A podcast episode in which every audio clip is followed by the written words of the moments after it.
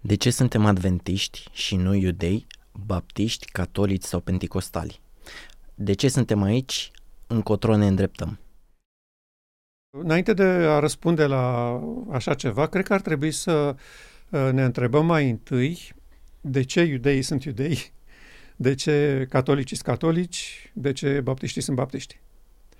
De asemenea, trebuie să ne punem întrebarea cum au ajuns iudeii singurul obiect al iubirii și grijii lui Dumnezeu și de ce au încetat să mai fie. Apoi, de ce catolicii sau creștinii, în prima fază, uh, au devenit catolici când au postaziat, dar mai întâi au fost creștini. De ce creștinii au fost o perioadă singurul obiect al iubirii și grijii lui Dumnezeu? Apoi de ce baptiștii? Și acum de ce Biserica Adventistă? Este singurul obiect al iubirii și grijii lui Dumnezeu. Și uh, pentru asta este nevoie să aruncăm o privire retrospectivă în trecut. Uh, trebuie să mm, ținem cont de informațiile pe care Dumnezeu le-a oferit pentru a avea o perspectivă corectă despre ce se întâmplă pe planeta Pământ în marea controversă. Uh, foarte multă lume se întreabă, eu am auzit deseori întrebarea asta, ce e cu religia? De unde a apărut credința în Dumnezeu? De ce oamenii cred? De ce uh, sunt multe biserici? De ce se contrazic între ele? Ce se întâmplă cu realitatea asta? Da. Și uh, răspunsul se află tot în ceea ce s-a întâmplat până acum. Ca să înțelegem corect prezentul și să avem o idee despre viitor, trebuie neapărat să știm ce e cu trecutul. Ce se întâmplă cu noi și de unde am apărut. Uh, când uh, am început eu să fiu conștient despre rolul meu și poziția mea uh, în lume și în biserică, credința noastră nici nu-și pune astfel de întrebări. Noi eram o cultură deosebită, specială, în peisajul vremii acelea, un regim comunist, care amenința cu ștergerea de pe fața pământului a oricărei credințe în Dumnezeu sau oameni care cred în Dumnezeu. Și uh, noi ne consideram o mișcare de rezistență, e adevărat, uh, liniștită, nu violentă, dar ne opuneam ideologiei comuniste. Nu ne întrebam ce e cu noi, de ce am ajuns așa, de ce suntem adventiști, de ce unii ne-am născut adventiști sau alții ne-am botezat în Biserica Adventistă. Eu nu am auzit întrebări de genul ăsta în toată tinerețea mea sau toată perioada cât, cât am fost uh, membru. Pentru că nu erau importante. Clar, noi suntem poporul lui Dumnezeu. Nu se discută. Suntem cu legile, suntem cu... noi păzim poruncile, uh, noi îl iubim pe Dumnezeu, noi suntem uh, poporul lui, nu avem nicio problemă. Uh, vreau să zic că eu mi-aduc aminte că am început să-mi pun întrebări cu privire la credința mea, deși și eu credeam că Biserica Adventă și credința Adventă este cea mai importantă, am început să pun întrebări în momentul în care am început să mă îndoiesc de anumite doctrine, principii ale credinței Advente și să mă întreb de unde au venit ca să știu dacă le cred. Eu chiar le cred pentru că mi le-a spus mama și tata sau am o bază solidă, am o înțelegere clară a adevărului. Da, și foarte mulți și-au pus întrebările astea. Uh, hai să vedem mai întâi de ce iudeii sunt iudei. Da. Cum au apărut? Ce e cu ei? După rebeliunea lui uh, satana și căderea în păcat a primei familii omenești, Dumnezeu a fost obligat să accepte situația, realitatea aceasta, neputând folosi forța sau amenințarea cu forța și a încercat să mențină interesul pentru cauza lui și pentru metoda lui de a oferi viață în măsura în care s-a putut, în măsura în care oamenii au acceptat și au fost deschiși la a învăța ceea ce se întâmplă dincolo de perdeaua vizibilului. A venit potopul, a rămas în picioare o singură familie din generația aia, interesată de cauza lui Dumnezeu. Da. Și apoi după potop s-au înmulțit, uh, au populat pământul. În fiecare perioadă Dumnezeu a dorit să descopere prietenilor lui, oamenilor de pe planta pământ, care este realitatea din mare controversă. Că ei sunt într-o, pe o planetă rebelă care s-a ridicat împotriva guvernării divine. Și că Dumnezeu vrea să readucă familia omenească la statutul ei original. Unii au acceptat, unii au ascultat, unii n-au ascultat. Și noi avem uh, istoria relatată de, de Geneza cu un om pe care Dumnezeu l-a considerat prietenul lui, Avram. Da. Cum s-a întâmplat că Avram a fost începătorul unei populații pe care Dumnezeu a numit-o permanent poporul meu și s-a identificat cu ea? Ce a făcut acest Avram? Ce a avut acest Avram? În ce a constat prietenia lui cu Dumnezeu? Dumnezeu i-a explicat câteva lucruri despre realitate și Avram l-a crezut pe Dumnezeu.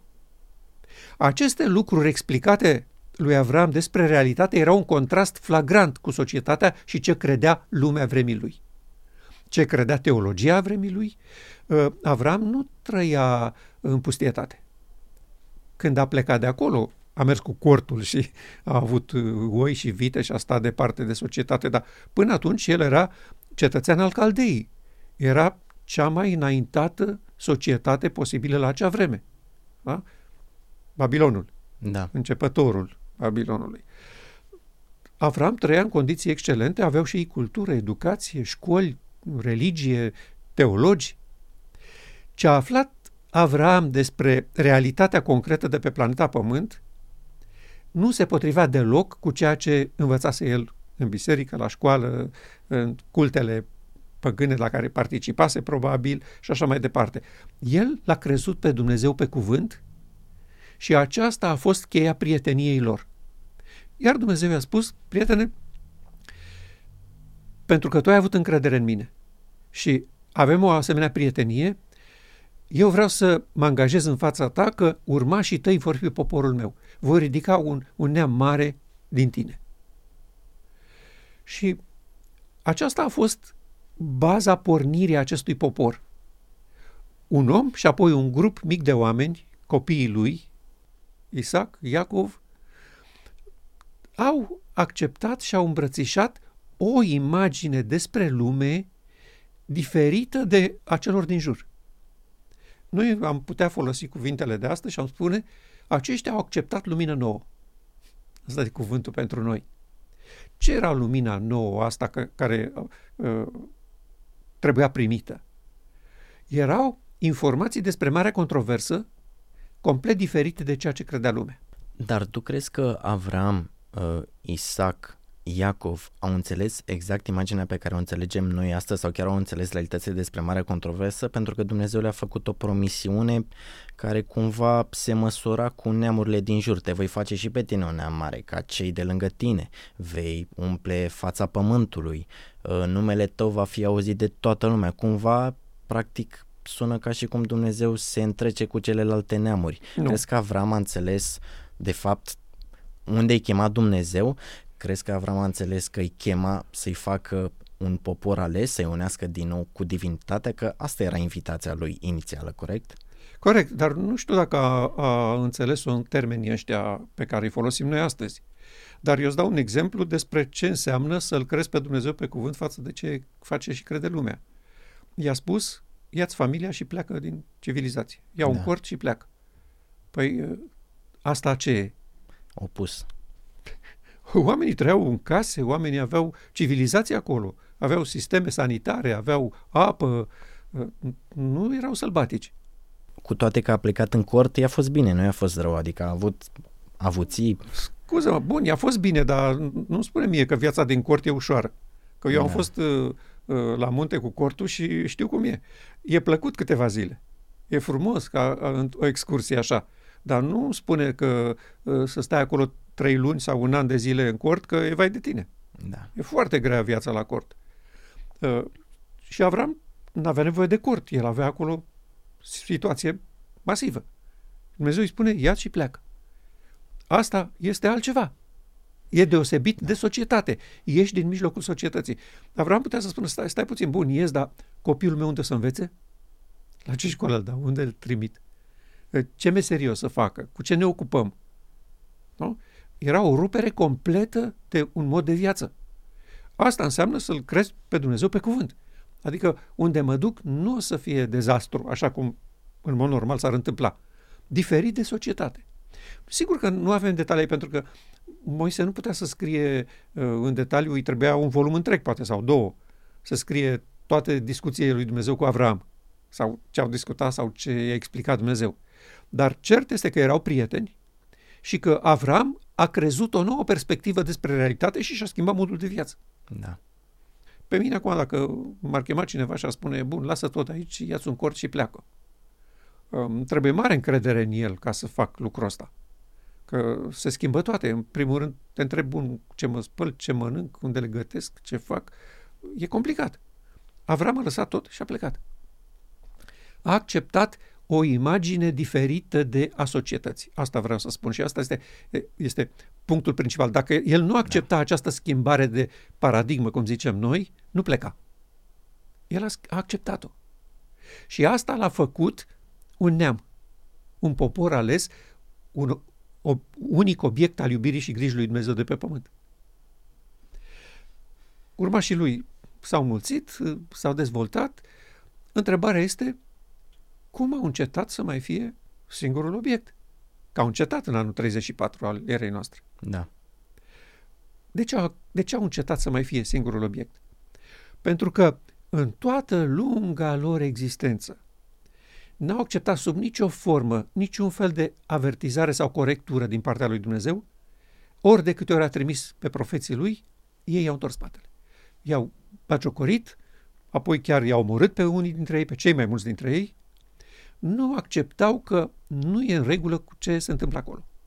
Și primul lor pas gravisim în direcția asta a depărtării, a despărțirii de Dumnezeu, a fost când au dorit să fie ca neamurile.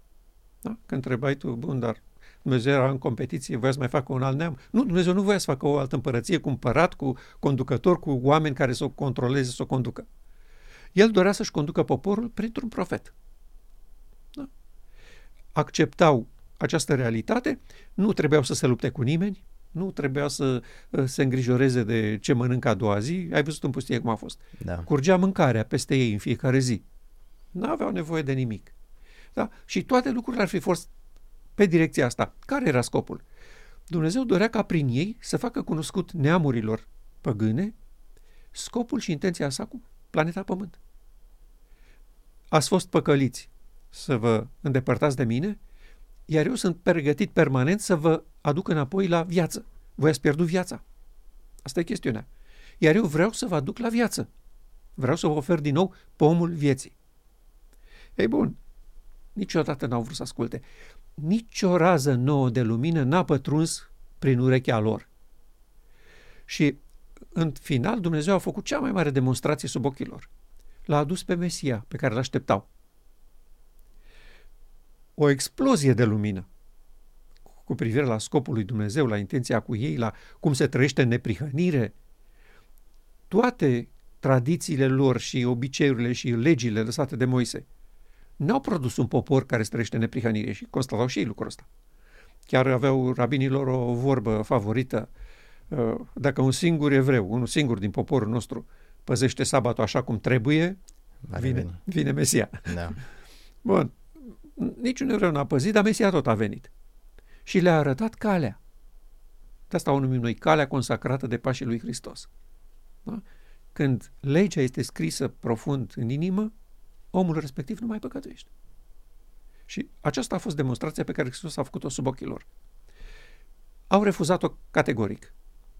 I-au închis gura, l-au bagiocorit, uh, l-au îndepărtat de popor, uh, tocmai prin această atitudine, uh, mai amenințau pe cei care îl urmează, ucenicii au fost toți dați afară din sinagogă, deci măsuri clare de autoritate uh, și administrative, că ei erau și biserică și stat și, și, în, și o națiune. Da. Și în final l-au omorât. N-au vrut să accepte adevăr nou.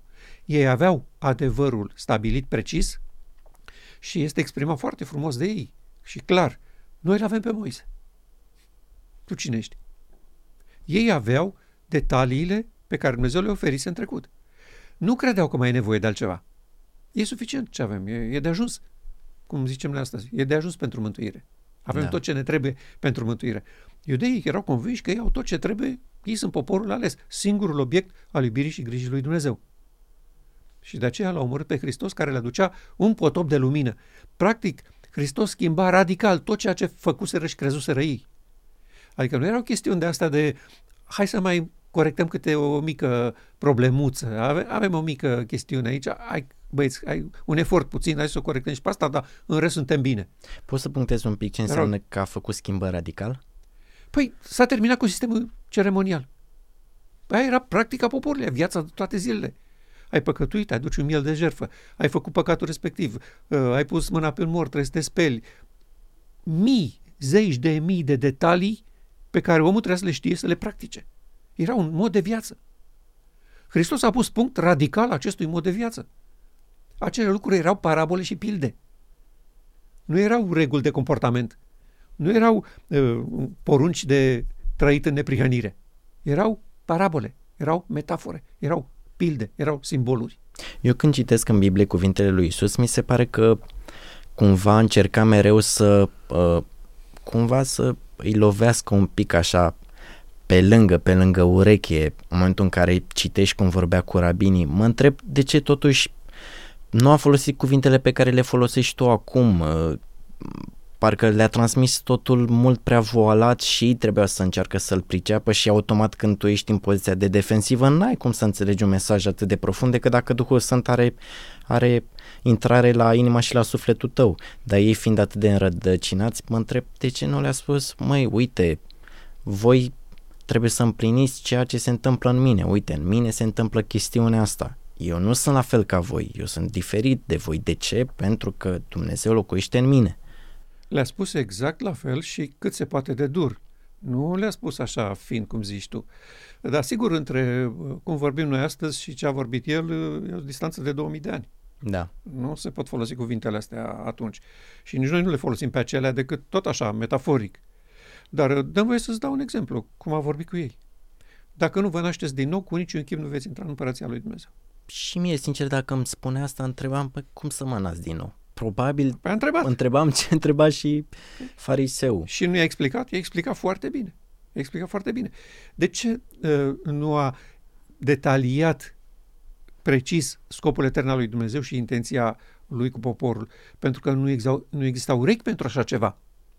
Dacă ei ar fi făcut lucrul ăsta, în loc să-l batjocorească, să-l jignească, să-l vorbească de rău, să umple sinagogile cu o travă împotriva lui, în urechile poporului, și ar fi venit la el și ar fi zis, învățătorule, noi suntem foarte dispuși să învățăm, credem că vii de la Dumnezeu, așa cum a spus uh, Nicodem. Da. Uh, suntem, suntem numai ochi și urechi. Vrem să ascultăm ce ai tu de spus. Îți recunoaștem misiunea, recunoaștem că nimeni n-a făcut printre noi ce faci tu, iar noi nu înțelegem și dorim să înțelegem. În momentul ăla Hristos se așeza la catedră cu creta în mână și scria totul precis și detaliat.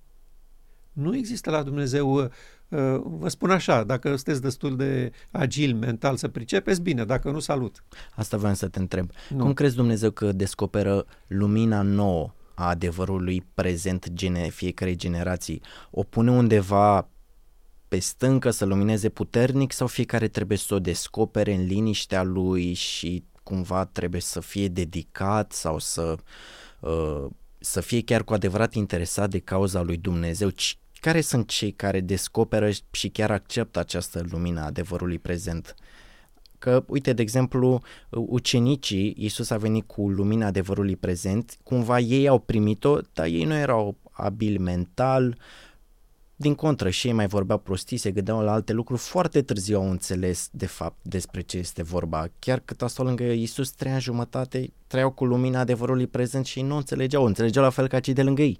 Numai că cumva ei se simțeau poate mai special că i-a ales Iisus. Dacă nu ai interes serios pentru lucrul ăsta, nu înțelegi nimic. Asta să fie foarte clar. Poate să fie pusă nu pe un munte, pe lună, lumina asta nouă. Păi nu o vezi. Păi și atunci ce șansă au toți oamenii să fie salvați? Că majoritatea dintre noi, clar că 90% din capul nostru este absorbit de probleme, de viață, de când vine Dumnezeu, suntem atât de deconectați încât nici nu cred că recunoaștem. Când Foarte vine. bine, ți-ai ales un drum, vrei să trăiești așa. Îți place viața aia și Dumnezeu nu se amestecă sub nicio formă să te strice. Și atunci ar trebui să nu-ți placă viața de aici, de pe planeta Pământ, ca să te încadrezi în în uh, postura celor care vor primi adevărul prezent? Nu, ar trebui să înțelegi că mori și să te întrebi de ce mor. Care e situația? Păi uite, sunt mulți oameni de știință în momentul de față care de aici au pornit. Ce caut eu aici, încotro mă îndrept și uite că au ajuns la alte concluzii. Da, foarte bine. Pentru că au crezut că le au ei și că le găsesc ei. Nu le-au, nu le-au cerut la cel care a creat lumea mm-hmm. și viața. Asta este chestiunea. Și așa s-a întâmplat și cu ei atunci. Ei erau convinși că au toate adevărurile necesare pentru mântuire, că asta îi interesa pe ei. Da. Să fie salvat, să fie poporul lui Dumnezeu. Ca o blueprint-ul mântuirii. Păi da. Și uh, nu credeau că mai este altceva. Este o atitudine a inimii. Hristos și Duhul lui Dumnezeu poate să stimuleze interesul acolo unde omul este cinstit și sincer. Dar când omul e pornit și croit, că el știe, că nu are nevoie de nimic și că nu-l interesează ce spun alții, Duhul lui Dumnezeu trebuie să stea deoparte. Nu are voie să se amestece. Și nu este o, o greșeală. Astea scăile dragostei. Dragostea nu se impune, nu caută folosul său, nu urmărește șmecherii. Fac tot ce se poate să aveți posibilitatea să înțelegeți. Dar dacă voi croiți, vreți să mergeți pe drumul vostru, nimeni nu vă va opri. Și asta înseamnă că oamenii nu sunt cuceriți de dragostea lui Dumnezeu? Eu spun că nu se întreabă ce e cu ei. Preferă să trăiască uh, la întâmplare, într-o speranță deșartă că uh, cumva undeva, după ce murim, ne duce undeva. Fiecare cum a înțeles și cum a... Dar bun, hai să nu facem o, o paranteză prea mare. Poate discutăm lucrurile astea da. la sfârșit. Hai să, hai să păstrăm linia ca să, da, da, ca da. să înțelegem de ce Israel a fost poporul ales și singurul obiect al iubirii și de ce a încetat să mai fie. Pentru că, sigur, sunt multe detalii de, de clarificat, dar nu știu dacă ne permite timpul pentru toate. Da. Bun. Hai să, hai să uh, întoarcem înapoi la scena asta. Deci, l-au răstignit pe Hristos, în ciuda faptului că mulți dintre ei credeau în el, în ciuda faptului că văzuseră minunile lui și era momentul să se întrebe, stai puțin, că între noi nu s-a întâmplat până cu așa ceva. Ce e cu persoana asta? Nu avut nicio problemă. De ce? Pentru că populația era deja otrăvită de conducători care spuneau n-are cum să iasă ceva bun din Nazaret. Să fie clară treaba asta. Și îi găseau motive. Îl acuzau de diverse, că umblă cu femei desfrânate, că s-a înconjurat de vame și pescari și deci n-are cum Mesia să facă greșeala asta când vine la noi. Când va veni Mesia, în Sinedriu aterizează. Nu se duce și umblă cu scursarea societății. Bun, deci, o reavoință, intenții rele. Și cerul n-a zis stop după ce l-au răstignit pe Hristos. Cerul abia acum le-a dat ocazia ocaziilor. A înviat și asta trebuia să fie un șoc pentru întreaga națiune. Deci, individul a spus și a susținut că e Fiul lui Dumnezeu și că e Mesia, noi l-am omorât, dar iată că a înviat. Ăsta trebuia să fie o cotitură masivă în experiența poporului. Hmm. Ucenicii erau martori. Ei știau că el le-a spus că să învieze și acum chiar a înviat. Și evident că au dat foc la fitil în Israel cu treaba asta. Și care a fost reacția conducătorilor? În loc să iasă public să zică e posibil să fi făcut o mare prostie noi, Sinedriu. Hai să vedem care e situația, ce se poate repara. Ce spun oamenii ăștia, ucenicii? Hai să ascultăm cu atenție la ei. Nu așa face cineva când are de face cu o mișcare de asta populară, uh, condusă de unul care pretinde că este Mesia, și apoi noi îl punem pe cruce și după trei zile înviază? Nu e cazul să, să ne întrebăm, stai puțin că aici sunt lucruri serioase? Mi se pare imposibil să faci asta când ai inima împietrită. Păi vezi? Și atunci ce vrei să facă Dumnezeu? Asta era chestiunea. De ce nu-i... I-a șocat cât se poate. Șoc mai mare decât atât nu se poate. Soldații romani au văzut îngerii venind și deschizând mormântul. Și au spus, au vorbit. Și Sinedriu ce a zis? Ia, luați banii ăștia aici și tăceți din gură. Spuneți că le-au furat ucenicii lor, ucenicii lui. Asta s-a întâmplat. Da, nu vezi. Ești orb și nu vezi. Păi vezi? Da, bun, bun. Stai puțin. Că ești orb și nu vezi e ok. Dar să continui să, să te lupți, să demonstrezi că negru e alb, când tu știi bine că negru e negru? Deci ei știau precis că el a înviat. Odată ce i-au plătit pe soldat să tacă, nu? Da. să te lupți, să, să susții o minciună când adevărul vine, nicio putere din univers nu te mai poate schimba. Asta e chestiunea gravă. Și Da. tu de ce crezi că ajung băieții ăștia aici? Și eu întreb lucrurile astea pentru că încerc să scot matrița aceleiași repetiții a poporului uh, evreu care n-a continuat să intre în Canaan, apoi a poporului iudeu care l-a răspun- respins pe Isus, apoi a uh, baptiștilor, penticostalilor, uh, apoi a adventiștilor. Toți se pare că au același lucru în comun, da? Resping la un moment dat, se opresc, se împietresc, orbesc, cum ajung ei să vorbească? De ce ajung să nu mai vadă? Eu nu știu. Păi, tocmai asta uh, intenționez să arăt cu istoria lui Israel. Că în fiecare generație, pe o perioadă foarte lungă de timp, da? Dumnezeu trimitea o rază de lumină și își băteau joc de ea. Mai trimitea una și își băteau joc de ea. Cum își bătea joc? Adică, Nu o primeau. Uh, Ah. uh, Îl persecutau pe om și spunea că spune prostii. Venea prorocul în mijlocul lor și le spunea, uite, care e situația cu voi? Vă închinați la Baal. Și îi spuneau, pleacă de aici, ce ești nebun? Cum să ne închină la Baal? Da? Ilie, Ieremia, Ezechiel. Toți aceștia asta au făcut. Condamnau serios situația reală din popor, deși în mod mm, legal, juridic, ei erau poporul lui Dumnezeu. Dumnezeu nu a spus niciodată, gata, v-am lepădat, la revedere, nu mai lucrez cu voi. Erau poporul lui Dumnezeu. Când rază după rază, tu întorci spatele, cine vrei să te mai învețe? De unde vrei să-ți vină lumina? De unde vrei să trăiești în lumină, să înțelegi realitatea când tu negi realitatea care ți-a fost descoperită? Acum pentru că din nou vreau să descoper răspunsul pe care ar trebui să și-l dea cei care, să zicem, sunt puși poate și astăzi în postura asta. Îmi imaginez, mă pun în locul, în, în locul celor care erau pe vremea lui Ieremia, Ezechiel, Isaia și așa mai departe. Oamenii ăia cumva aveau și dreptate că Dumnezeu abia le dus- duseră niște legi pe care ei tot nu le respectau, ajungeau în robie, au pățit-o rău de tot și au zis gata, acum ne întoarcem și hai să le respectăm serios că uite ce s-a întâmplat, Dumnezeu ne-a zis, pentru că nu le respectați, mă dezic de voi și nu mai am cum să vă protejez. Și au zis, ok, hai să nu mai facem asta că ne-a fost foarte rău, ne-am ars rău de tot, hai să ne întoarcem. Și au început să se întoarcă, au început să, în, în sfârșit, să implementeze în fiecare zi aceste legi, de dimineață până seara, să le respecte, să zică, Doamne, vrem să te respectăm, vrem să te punem la locul tău unde trebuie să fii. Și când fac lucrurile astea, probabil, mă gândesc așa, e, poate greșesc, nu știu ce îmi lipsește, vine dintr-o dată cineva și zice, nu e bine cum faceți, voi vă închinați la bal. Păi nu asta trebuia să facem, cum acum ne spui tu că noi ne închinăm la bal, când tocmai pentru că ne închinam la bal am ajuns în robie, acum ne-am întors pentru că facem toate aceste sacramente și tu acum ne spui că ne închinăm la bal? Da, asta este tragedia și chiar asta era realitatea. Cum se ajunge aici? Da, Întrebarea. da, De ce poporul a cinstit și hotărât să păzească poruncile Domnului ajunge să se închină lui Baal fără să-și dea seama? și sunt convins că și noi astăzi facem același lucru. Că asta e întrebarea. Da, absolut. Și răspunsul se află tot în experiența lor. Ok? Dumnezeu le-a dat sanctuarul ca un model, ca o parabolă despre scopurile sale. Da. În tot ce se întâmpla la sanctuar era ceva care nu putea fi pus în cuvinte.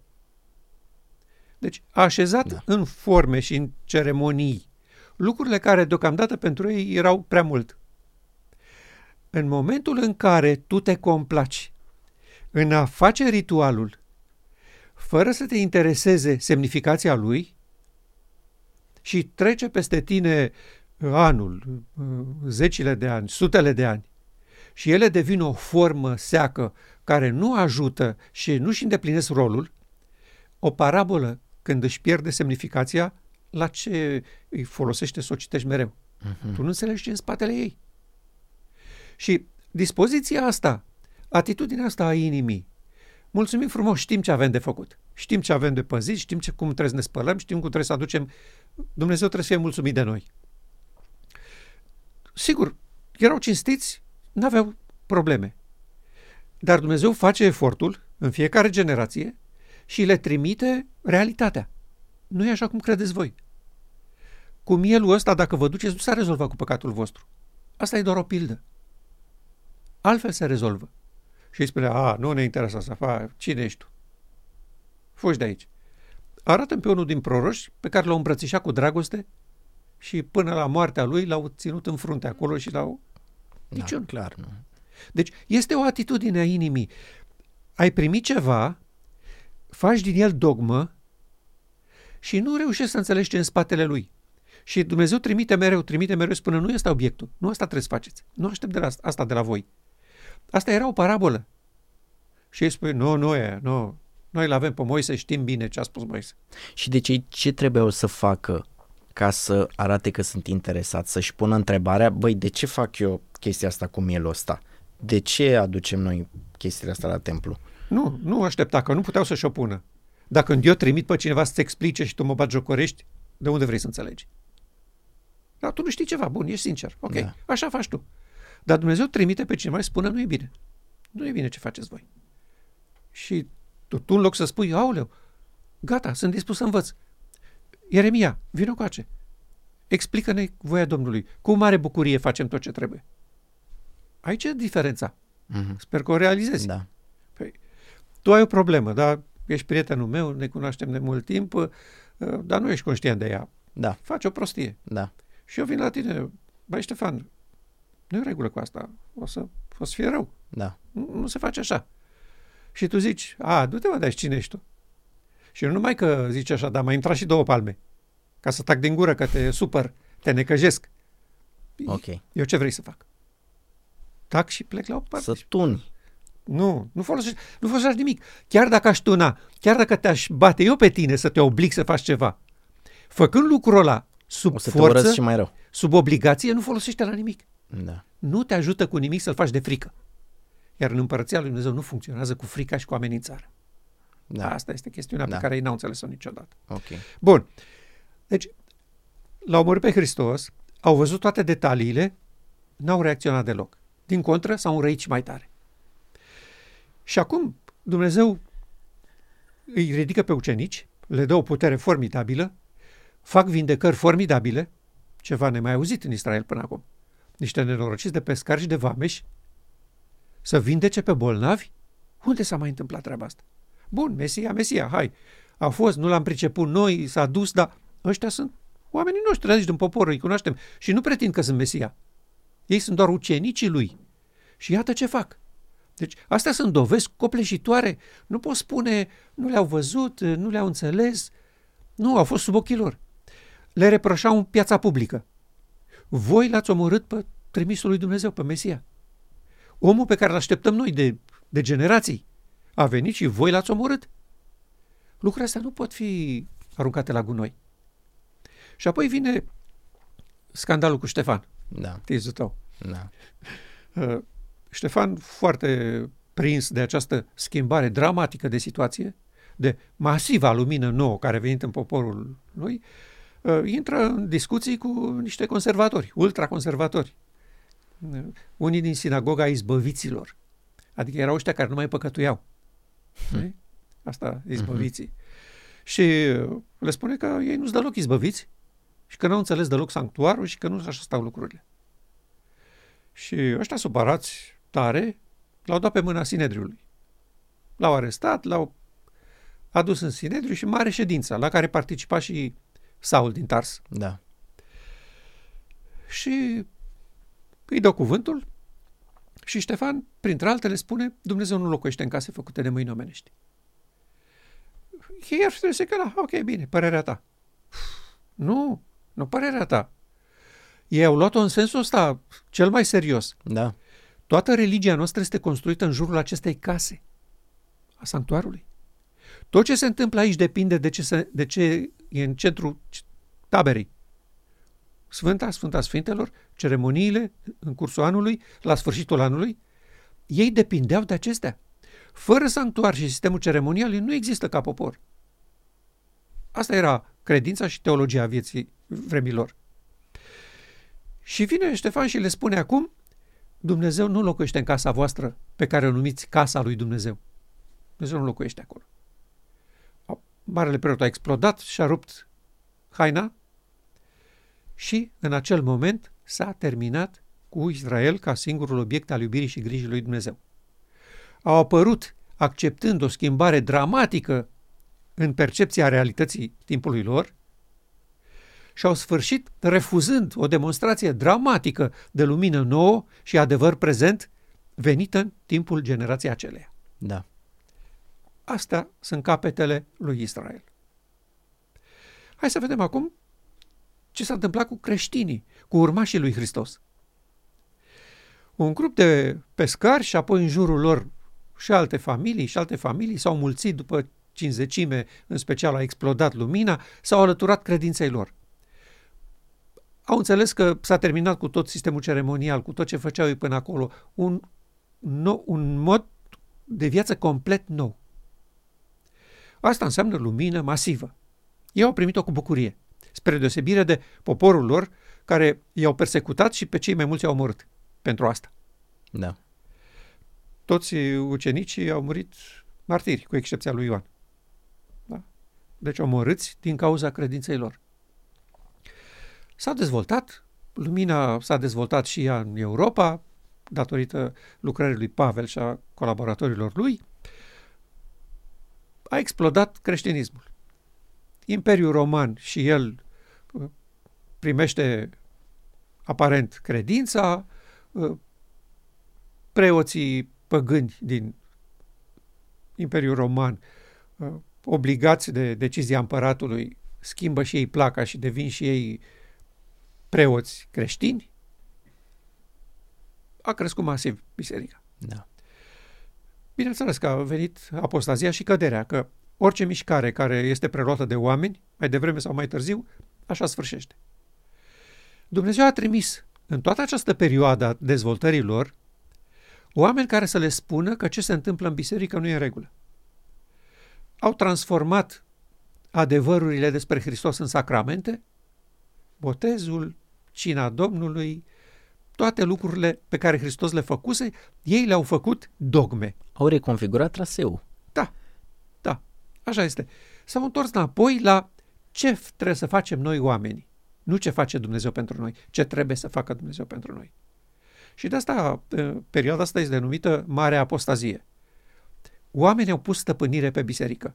Au reînființat sistemul preoțesc din, din iudaism, deși acela trebuia îngropat, că odată cu apariția lui Hristos, marele nostru preot, iar voi toți sunteți frați, trebuie să se termine cu preoția și cu toate lucrurile legate de ea. Ori ei au preluat preoția de acolo și au dus-o la un nivel mult mai rafinat decât ce fusese în trecut. Dar nu și din cauza sfaturilor ucenicilor? Nu, categoric nu. Că și Pavel dă să puneți prezbiter peste și așa mai păi, departe. Păi, prezbiter este omul care se ocupă să facă treburile astea, nu șef peste ei. Uh-huh. Duhul Sfânt este cel care călăuzește în tot adevărul și Hristos este singurul vostru preot.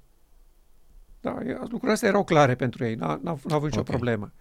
Dar odată ce biserica a fost preluată de oameni, automat că a apostaziat. Și Dumnezeu a trimis permanent în toată această perioadă oameni să-i trezească la realitate că nu așa stau lucrurile. Și reacția lor a fost la fel de violentă ca poporul lui iudeu. Nu vrem, nu ne interesează, noi știm bine, biserica e biserică sfântă, e poporul lui Dumnezeu, cine sunteți voi să o criticați?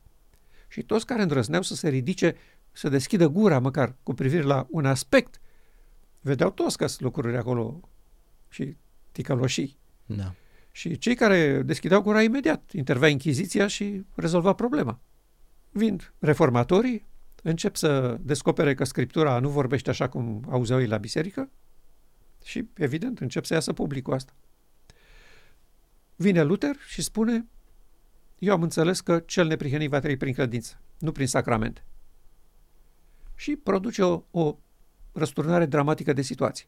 Dintr-o dată peste bezna aia în care zăcea poporul, apare o mare lumină. Hristos este marele nostru preot și El acum operează pentru iertarea și îndreptățirea prin credință. Acceptați că prin credință sunteți mântuiți, nu prin fapte, nu prin sacramente.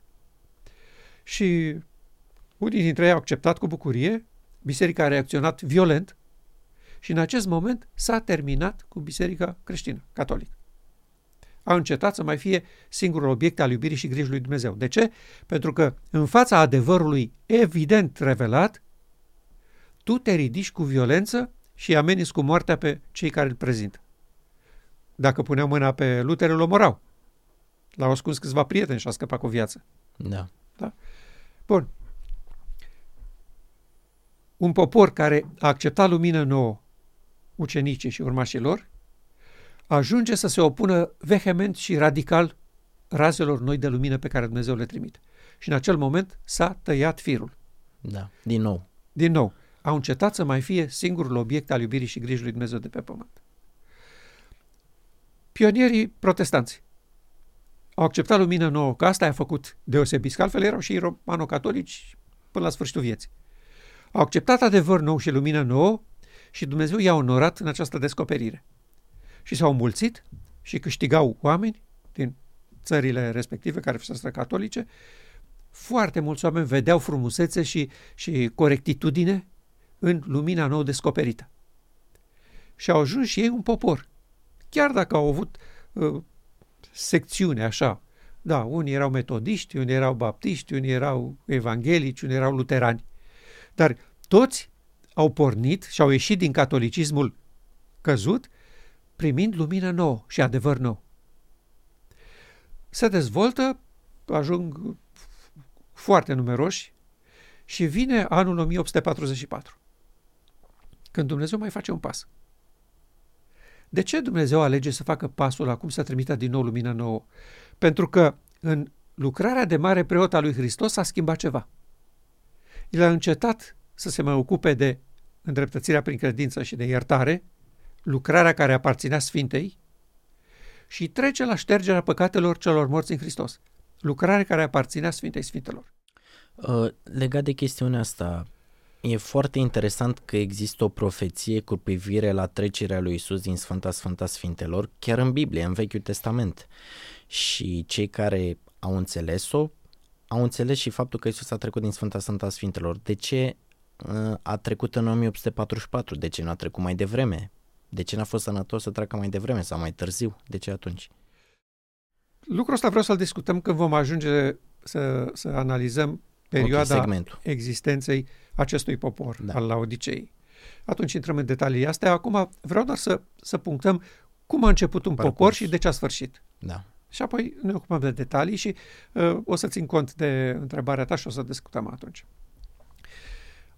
În momentul în care Dumnezeu trimite lumină nouă și adevăr nou, înțelegerea lui Daniel 8 cu 14 și altor versete conexe din acea profeție a lui Daniel, se ridică o mișcare foarte vizibilă pentru populație și pentru bisericile protestante, că de acolo veneau toți, da. din bisericile protestante.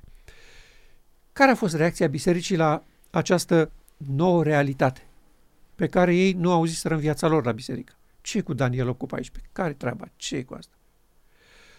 În loc să se aplece cu seriozitate asupra acestei lucrări și să încerce să înțeleagă, păi stai puțin, dar noi de ce în toată perioada asta n-am discutat despre cartea lui Daniel? Tosa. A, am vorbit despre groapa cu lei, despre uh, visul lui Daniel și al lui Nebucadnețar și explicația și... Da, profețiile din Daniel de ce nu ne-au interesat până acum? Ei nu și-au pus problema asta. Corect nu și-au pus-o. Nu era necesar până atunci. Da. Ei fuseseră acceptați datorită lucrării lui Hristos din Sfânta, care era îndreptățire prin credință. Nu li se cerea să înțeleagă nicio profeție. Dumnezeu știa că va trimite lumină și adevăr nou și că oamenii cinstiți și sinceri din biserică o vor primi cu bucurie. În momentul când a venit acest adevăr nou și lumină nouă, care a fost reacția bisericilor protestante? Violență împotriva celor care vorbeau. Corect. I-au exclus din biserică. Da. Pe sora și familia ei au exclus-o pur și simplu și pe alții ca ei. De ce? Nu acceptau să se schimbe imaginea lor despre realitatea biblică. Biblia era clară și bătută în cuie că omul e mântuit doar prin credință, fără faptele legii, că legea a fost pironită pe cruce, că nu mai ai nevoie de nimic decât încredere în Hristos și mărturisire cu gura, că ești al lui Hristos. Și, evident, lucrare misionară, să câștigi pe alții și pe alții să faci ce a făcut Hristos, să fii martorul lui Hristos. Toate lucrurile astea erau stabilite precis și nu se putea umbla la ele. Și când o să discutăm uh, perioada asta dintre 1844 și 1888, uh, o să, o să punctăm câteva lucruri de genul ăsta.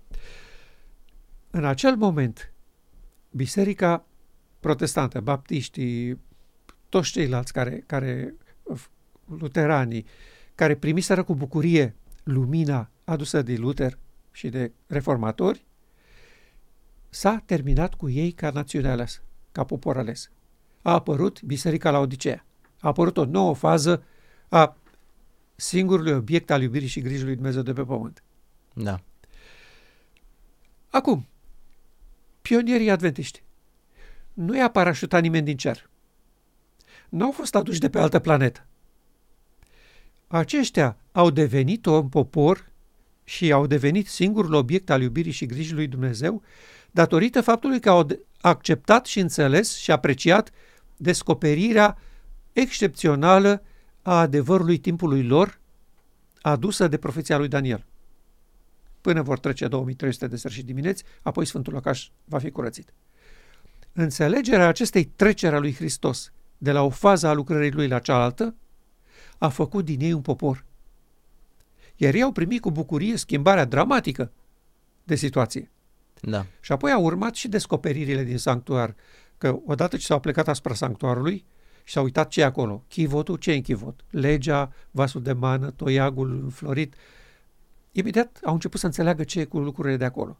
Și au constatat spre uimirea și surprinderea întregii lumi protestante că legea n-a fost pironită pe cruce, că e valabilă, că funcționează și că trebuie respectată. Și ăsta a fost un șoc masiv pentru, pentru protestanți. Îi acuzau pe pionierii adventiști că sunt legaliști. Da. A, voi sunteți mântuiți prin fapte.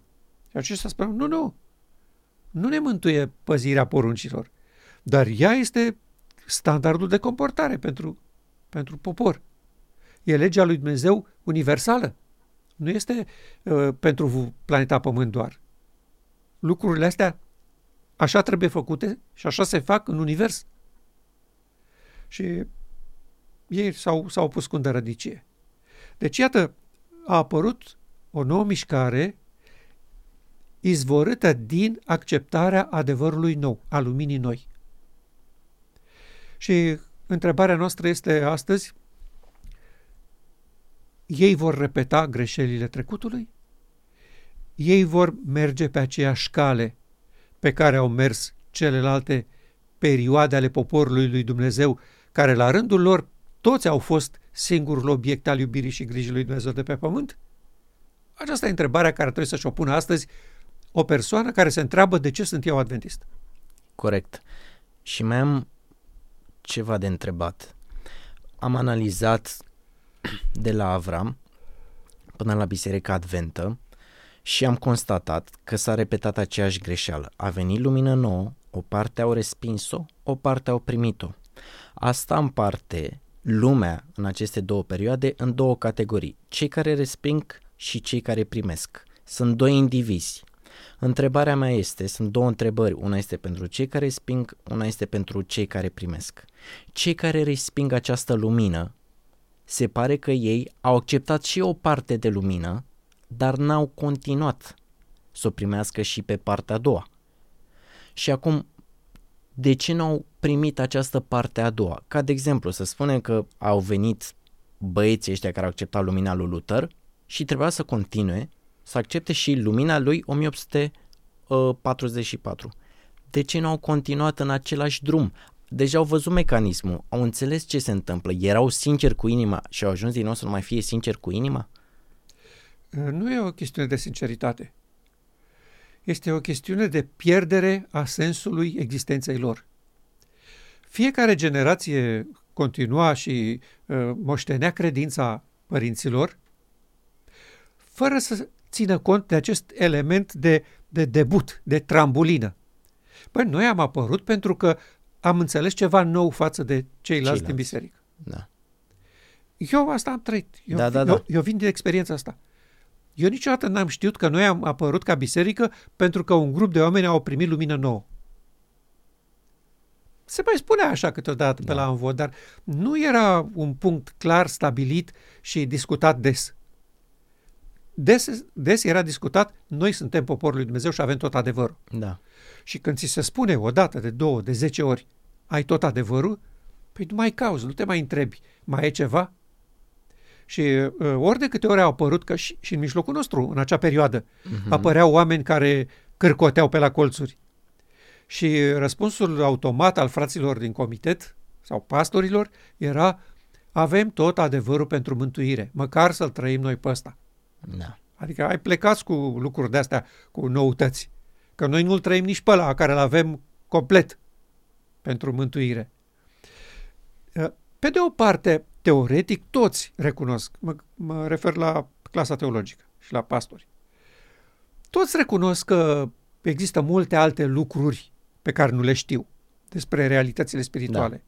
Da. N-am auzit pe nimeni să spună știm absolut tot, nu mai avem nevoie de nimic. Nu, ei ce contestă este asta, că pentru timpul de față Dumnezeu ne-a comunicat tot ce trebuie să facem și problema nu este că n-am înțeles corect sau complet, ci că nu facem ceea ce deja am înțeles. Exact, asta spuneau și evrei, dacă ar fi respectat, ar fi venit Mesia. După aceea au început și creștinii să adopte stilul ăsta și așa mai departe. Da, da. Deci a- aici e încurcătura. A- avem tot ce ne trebuie, în generația asta nu ne mai trebuie. O, odată în viitor poate să mai schimbăm câte ceva.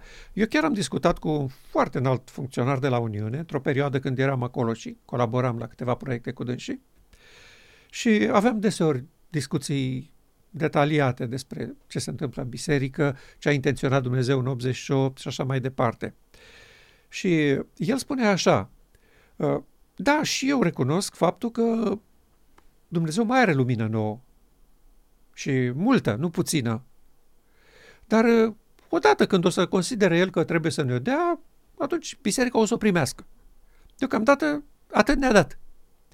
Deci, ce se ascunde în spatele, Așa. în spatele cuvintelor acestea? Ce?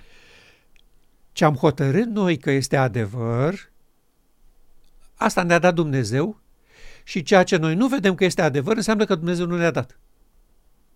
Adică adevărul lui Dumnezeu trebuie să treacă prin mâna noastră. Noi stabilim dacă e ceva pentru timpul nostru de acceptat sau nu. Și nu e așa? Nu, nu este așa. Nu este așa. Niciodată n-a fost așa. Da cum? Dumnezeu trimite pe cine crede El. Nu vine la comitet să spună uh, am o rază nouă de lumină pentru voi. Și noi ce trebuie să facem? Să ne uităm în jurul nostru să vedem dacă e cumva vreun Nu. om trimis de Dumnezeu? Nu, noi trebuie să facem ca Natanael, să ne ducem sus mochini și să spunem, Doamne, deschidem ochii să înțeleg realitatea. La orice ce auzim că este lumină de la Dumnezeu? Sau Absolut. cum ne dăm seama? La, nu la orice uh, credem că e lumină, la orice ne interesează să înțelegem corect. Da? Apare, apare cineva care spune, nu e regulă cu ce se întâmplă Așa. la voi. Sigur, ce garanție am eu că omul respectiv știe ce vorbește? Da. Niciuna. Dar am posibilitatea să-L întreb pe Dumnezeu dacă e adevăr sau nu. Natanael s-a confruntat cu situația asta. Și crezi că 90% din oameni nu fac asta? A, la asta greșesc? Da, absolut. Absolut. Deci, efectiv, un om acum care ne ascultă și noi îl numim exact pe el, că el este cel care, deși ascultă solia asta, el o respinge, el face asta pentru că el nu s-a dus la Dumnezeu să-l întrebe? Da, categoric. Categoric. Pentru că lucrarea lui Dumnezeu nu este lăsată în mâna oamenilor. N-a fost pusă în mâna mea sau a ta. Lucrarea și cauza este a lui Dumnezeu. Duhul Sfânt este singurul călăuzitor care trebuie să-l ajute pe fiecare să înțeleagă stânga de dreapta, adevărul de minciună, lumina de întuneric. Nu sunt eu sau tu. Da, normal. Dar n-am clar. fost noi chemați să facem treaba 100%, asta. da, da. Da. Dumnezeu se folosește de cineva dispus să accepte lumină nouă, îi oferă, acesta o primește și vorbește despre ea. Și datoria celorlalți este să întrebe. Sinedriul n-a făcut așa? Uh, Ierarhia catolică n-a făcut așa? Bisericile protestante n-au făcut așa? Și acum noi constatăm că Biserica Adventistă de astăzi face exact același lucru. De ce crezi că nu face așa acest individ care reprezintă toate categoriile astea care au repetat aceeași respingere? De ce acest individ nu îl întreabă pe Dumnezeu? De ce crezi că nu îl întreabă? În primul rând, pentru că nu are încredere că o să-i răspundă, Oh, clar, asta este clar. oh. Uh, și asta este, a- această atitudine este justificată de mulțimea de predici pe care a auzit-o. Hmm. Păi dar ce, voi credeți că Dumnezeu vine să vorbească cu voi, cu toții uh, nespălații?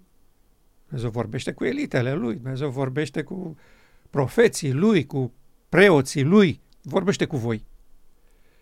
Uh, Eu chiar am avut o astfel de experiență când uh, într-o comunitate din diaspora eram în vizită acolo.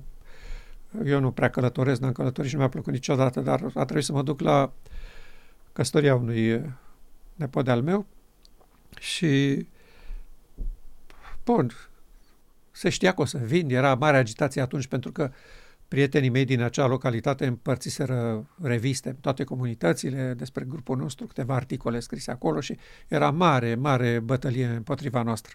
Da, Și acum s-a aflat că vin acolo. da. Și pastorul știa foarte precis că o să vină acolo, chiar se gândiseră să ia măsuri, să nu facem cine știe ce agitație pe acolo, sau mă rog, toate că mie nici pe în cap nu trecea așa ceva. Eu, eu nu suport genul ăsta de activism. Ok. Dar mă rog, omul și-a închipui că cine știe ce militant revoluționar sunt eu acolo. Da. Și bineînțeles că am mers la adunare, am stat în bancă ca toți ceilalți și am ascultat. Și toată predica n-a făcut decât să mă jignească, personal, fără să amintească numele meu. Dar în tot ce am făcut eu până atunci. Ce urât. Vagabond uh, teologic, tot felul de expresii de-astea uh, urâte. De ce? Pentru că el era fer convins că Dumnezeu nu poate să treacă sub nicio formă peste clasa conducătoare de la conferința generală și în jos diviziune, uniune, conferință și să vorbească unuia care nu e nimic. De aia să vedem noi pe ce bază zic ei asta. S-a întâmplat în trecut asta ca Dumnezeu să nu treacă peste Păi- capul conducătorilor? Asta e că ei nu recunosc că s-a întâmplat. Ei îl consideră pe Ieremia, de exemplu, profet și autoritate și predică din el astăzi. Da. Dar nu se duc în timpul lui să vadă cum a reacționat biserica acelei vremi cu Ieremia. Niciodată n-am auzit o astfel de explicație. Păi, fraților, de ce îl citim noi pe Ieremia? Că oamenii care au trăit cu el acolo și l-au cunoscut bun, bine, corect, au spus că ăsta e un ticălos care vrea rău bisericii. Noi de ce ne luăm după el și nu ne luăm după frații cu autoritate din biserica acelei vremi? Niciodată nu s-a întâmplat așa. Și cu Hristos și așa mai departe. Lucrurile astea nu sunt luate în serios. Și de asta spuneam, omul respectiv de care spuneai tu, de ce nu se duce sub smochin? Pentru că el a auzit o mie de predici că Dumnezeu vorbește prin oamenii lui, nu răspunde ție. Și Că de, face minuni cu cei curați, Da. cu cei... de ce să mă duc eu, că oricum nu-mi răspunde? Și oamenii au și o experiență de genul ăsta. Da, Că foarte mult s-au rugat pentru diverse proiecte și diverse chestii corect, și n-a ieșit nimic. corect. Au făcut uh, rugăciune globală pentru venirea ploii târzii, coborârea Duhului Sfânt. N-a venit nimic. Ne-au rugat ca proști, spun ei. Da, Uh, La facultate. M-am rugat să facă copilul meu să... Și n-a așa, fost. așa, așa, așa. Uh, S-a îmbolnăvit uh, nepotul. Ne-a rugat toată familia de a-mi spart uh, ta- tavanul. Și pe deasupra observăm noi că sunt indivizi care ei se roagă și Dumnezeu lor le răspunde. Asta înseamnă că Dumnezeu nu răspunde oricui. Da. Constată din și, nou. Și de asta a, a fost și din lipsa îndrumării, că oamenii mai fac ce li se spune de la învon, de cele mai multe ori, majoritatea. Dar eu n-am auzit odată în viața mea, pe vreun pastor, nici pe tata. Sau pe alții care se urcau la învon din comitet, să ne spună, merge sus mochin ca Natanael și întrebați-l pe Domnul. Nu așteptați să vă spunem noi ce aveți de făcut. Sau cum Mm. trebuie să înțelegeți. Eu n-am auzit niciodată. Prin urmare, când poporului nici nu-i se spune care e calea corectă și nici el nu constată că așa ar trebui, nu o face. Și rezultatul este ăsta. Ați mers în lumina propriilor voastre scântei. Ce înseamnă asta? Capul meu este criteriu. Ce consider eu, după informațiile pe care le am, din predici, din cărțile citite, din societate, din știrile de la televizor, creierul meu ia o decizie. Face o sumă a acestor informații și ia o decizie.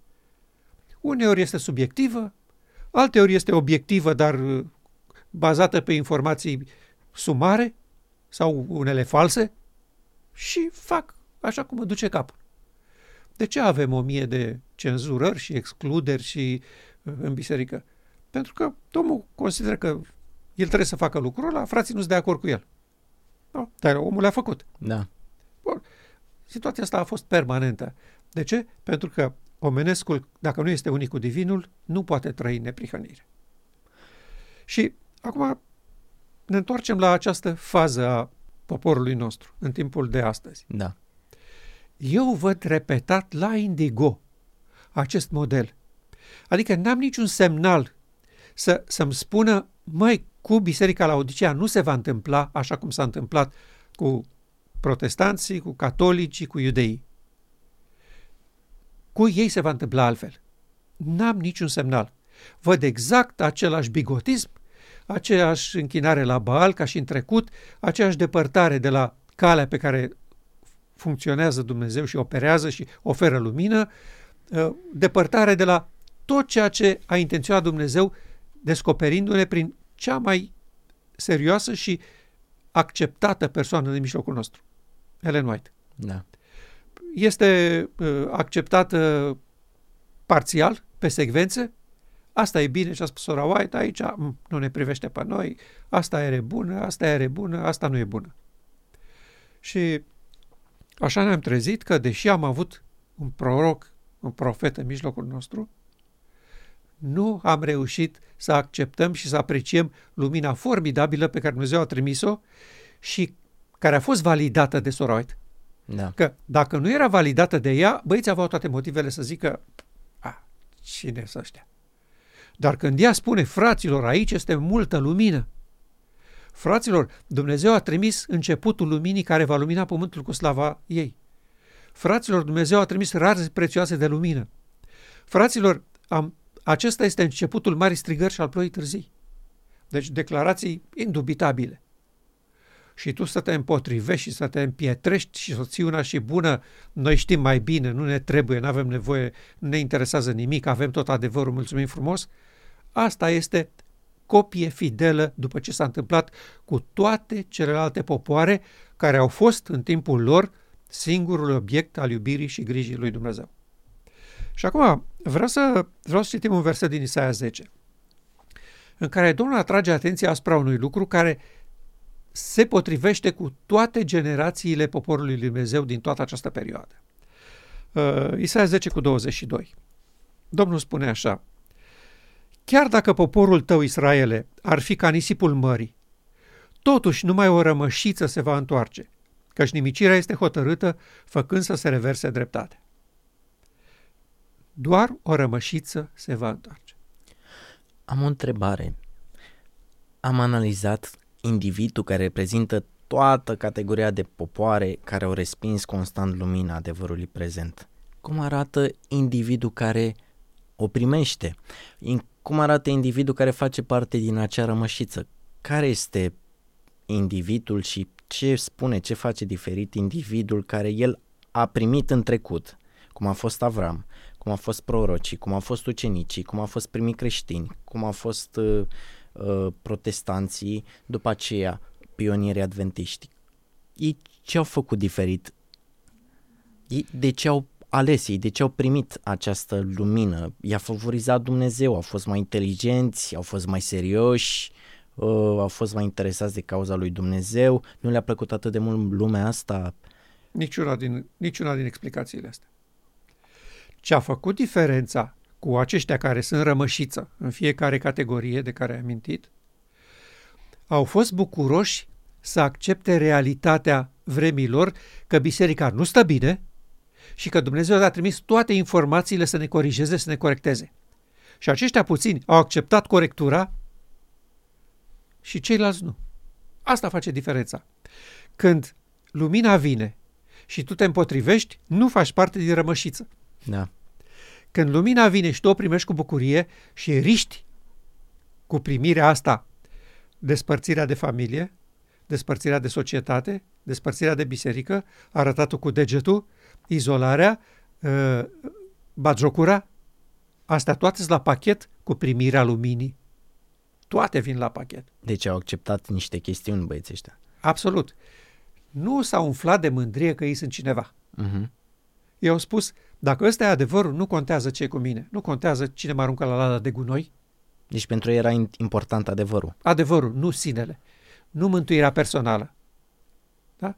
Dacă cineva va căuta să scape viața, o va pierde. Da, Cine va căuta să-și, și va accepta să-și piardă viața pentru mine, va câștiga. o va câștiga. Un grup de ucenici ai lui Hristos au acceptat să-și riște viața pentru el.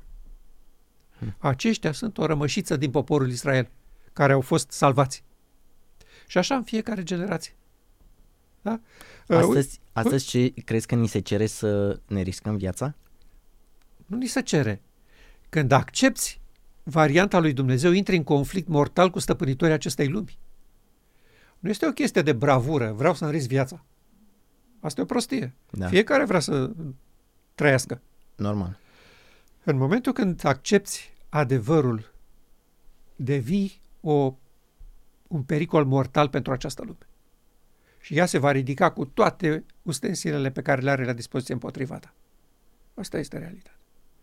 Israel, o rămășiță, au acceptat lumina și au devenit biserica creștină. În biserica creștină, o rămășiță au acceptat adevărul și au devenit mișcarea protestantă. În, din protestanți, o rămășiță au acceptat adevărul și au devenit biserica la Odisea, biserica Advent. Și eu spun că istoria se va repeta. Din biserica adventistă, o rămășiță vor fi salvați. Oameni care acceptă adevărul prezent pe care Dumnezeu îl trimite pentru încheierea lucrării. Pentru că evenimentul la care sunt ei chemați depășește în, în importanță și în valoare tot ce a fost până atunci. Dumnezeu a ajuns în situația să ofere planetei Pământ, populată global, peste tot, soluția scopului său etern. Demonstrată într-un grup de oameni. Iată ce vreau să fac cu voi. Adică nu sunt chestiuni de teorie. Da, stați că să vă învăț eu cum e cu Scriptura, stați că luăm un verset să-l tăiem uh, bucățele să-l înțelegem. O demonstrație vizibilă despre puterea lui Dumnezeu de a vindeca familia omenească. Cum crezi că uh, rămășița de astăzi uh, a acceptat lumina adevărului prezent? De cum au acceptat-o ei? Și-au pus întrebarea de ce suntem aici și cum am ajuns aici. Am Și-au, înțeles. și-au văzut că pionierii lor au acceptat adevăr prezent. Și Asta cum, ai făcut. cum au găsit ei adevărul prezent de astăzi? Nu l-au găsit ei adevărul, nu-l găsești, că nu, Nu e o l-au chestie găsit. de căutat. Ok. Deci nu e Dumnezeu- o chestiune de căutat. Dumnezeu îl oferă Da. și tu te hotărăști dacă îl primești sau îl respingi. Cu mine așa a fost. Te rog, cum a fost? Păi eu n-am descoperit adevărul. Adevărul era în fața ochilor mei și eu am fost chemat și am întrebat, tu ești de acord sau nu? Și eu am spus, mă plec cu seriozitate asupra lui și te rog să mă călăuzesc să văd adevărul față de eroare. Pentru că adevărul este în mijlocul nostru, dar lumea e plină de eroare. Cum ai, ai primit vreodată în experiența ta și alte pretinse adevăruri care nu erau adevăruri și să, să te duci să întrebi pe Dumnezeu, Doamne, asta e adevăr și să se uh, adeverească a nu fiind adevăr? Lumea în care trăim este plină de eroare. Da. Asta nu e nicio chestiune. Și în momentul când Dumnezeu trimite adevăr, satana ridică o mie de voci cu eroare. De adevăruri. Absolut. Păi altfel nu poate să contracareze. El trebuie să, să ridice pe alții care spun ceva asemănător sau ceva foarte diferit. Și cum faci diferența? Adică când vine Asta un alt e. adevăr. Asta vine e. un alt adevăr. Asta e, nu o faci. Trebuie să te duci sub smochin Ok. și să ai seriozitatea și credincioșia și, și încrederea că Dumnezeu te va duce de mână și îți va arăta. Pentru că niciodată nu o să auzi o voce care spune "Ă, ăsta e adevărul, fratele X. Da. Nu. Dumnezeu îți deschide mintea să compari ofertele, să vezi care sunt punctele valabile, care nu sunt valabile. Asta este doar sau, sau exclusiv opera Duhului Sfânt. Nu este a minții tale. Așa e, așa e. Că dacă ar fi după mintea noastră, zero, nu facem exact. nimic. Așa e. Deci Duhul lui Dumnezeu zice, prietene, uite-te, citește asta. Citește asta. Eu am primit cărți, Ștefan. Uh-huh. Eu am primit cărți. N-am făcut efort. Nici nu știam că există cărțile respective. Da. Au ajuns la mine. Ce înseamnă asta? Dumnezeu mi-a pus pe masă o ofertă. Da. Nu m-am împins de la spate să le citesc. Cartea pe care am primit-o eu a stat patru ani în bibliotecă. N-am știut de ea pur și simplu. Uitase. Da. A venit un moment în experiența mea când s-a trezit interesul. Și pentru mine a devenit hrană, pâine. Se putea să nu Da. vină momentul ăla? Da, se putea. Dar uite că a venit. Da, Și eu spun că așa se întâmplă cu oricine. da. Poți să te împotrivești tu, poți să faci orice. Dumnezeu îți pune pe masă pâinea cea de toate zilele. Atitudinea ta hotărăște ce faci cu pâinea. O accept sau o resping? Să dea Dumnezeu ca oamenii care primesc uh, pâinea în față să nu o respingă. Nu știu cum o primesc, Dumnezeu știe cel mai bine. Nu poate să dea Dumnezeu lucrul ăsta. De asta suntem agenți morali liberi. Nu poate să... Nu, Da. nu. Păi dacă ar fi așa, tot, tot globul ar fi mântuit. Dar de Da. ce sunt acolo? Pentru ce vor mântuirea? Pentru interesele lor egoiste și prostești. Dar ideea este că noi am fost crescuți așa, noi am fost crescuți să vrem mântuirea pentru Da. noi. E atât de greu să nu mai vrei chestiile astea. Adică mă gândesc la mine, cum și eu am primit adevărul ăsta. Nu vreau să mă fac eu rotund, dar mă gândesc și la mine că și eu aș putea, adică și eu sunt în umbrele astea, poate în continuare, în care mă mai gândesc că, o mântuirea, pe- că e, e, în, e în tine. Și atunci de asta empatizez și cu oamenii care văd că ajung în, în postura asta, în care poate să nu ia în serios chestiunea asta. Da, adevărat.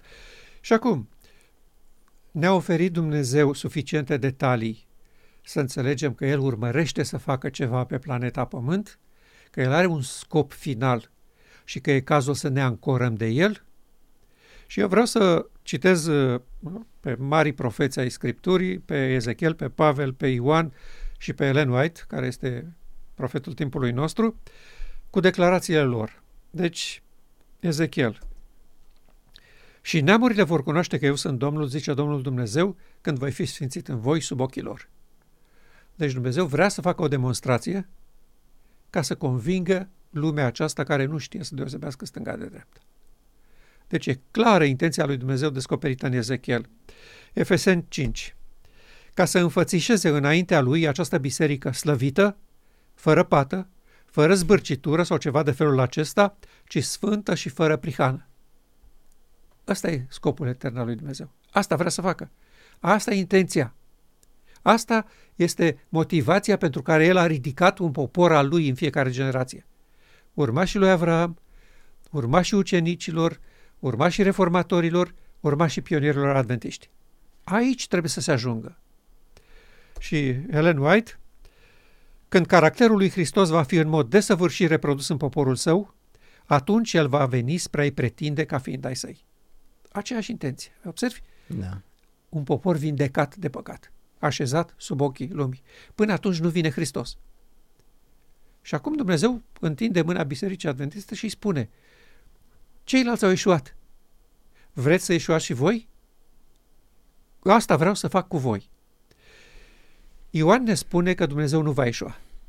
Și chiar dacă noi nu vrem astăzi, în generațiile următoare acest scop tot se va întâmpla pentru că Ioan vede ceva. Apocalips 14 cu 3. Vede un grup care cânta o cântare nouă înaintea scaunului de domnie, înaintea celor patru făpturi vii și înaintea bătrânilor. Și nimeni nu putea să învețe cântarea afară de cei 144 de mii care fuseseră răscumpărați de pe pământ. Deci, prieteni, lucru se va întâmpla. Oricât vă veți împotrivi voi, oricât veți amâna, oricât veți tărăgăna lucrurile, situația aceasta se va întâmpla. Asta este motivul pentru care a ridicat un popor. De asta vrea o biserică. De asta are un obiect asupra căruia și îndreaptă întreaga atenție și importanță, pentru că vrea să facă din el această demonstrație. Și noi suntem astăzi în această situație. Suntem adventiști pentru că înțelegem și apreciem scopul etern al lui Dumnezeu în această demonstrație și vrem să ajutăm la încheierea marii controverse, indiferent ce se întâmplă cu noi. Da. Fără această atitudine nu va exista niciun fel de amestec în treburile împărăției lui Dumnezeu din partea oamenilor. Și ca o introducere a studiului nostru, asta a fost și este concluzia. Da. Dumnezeu urmărește prin poporul său un, un singur lucru, o demonstrație despre scopul său etern. Vreau să locuiesc în voi și să aduc din nou în viața voastră pomul vieții pe care l-ați pierdut în Eden.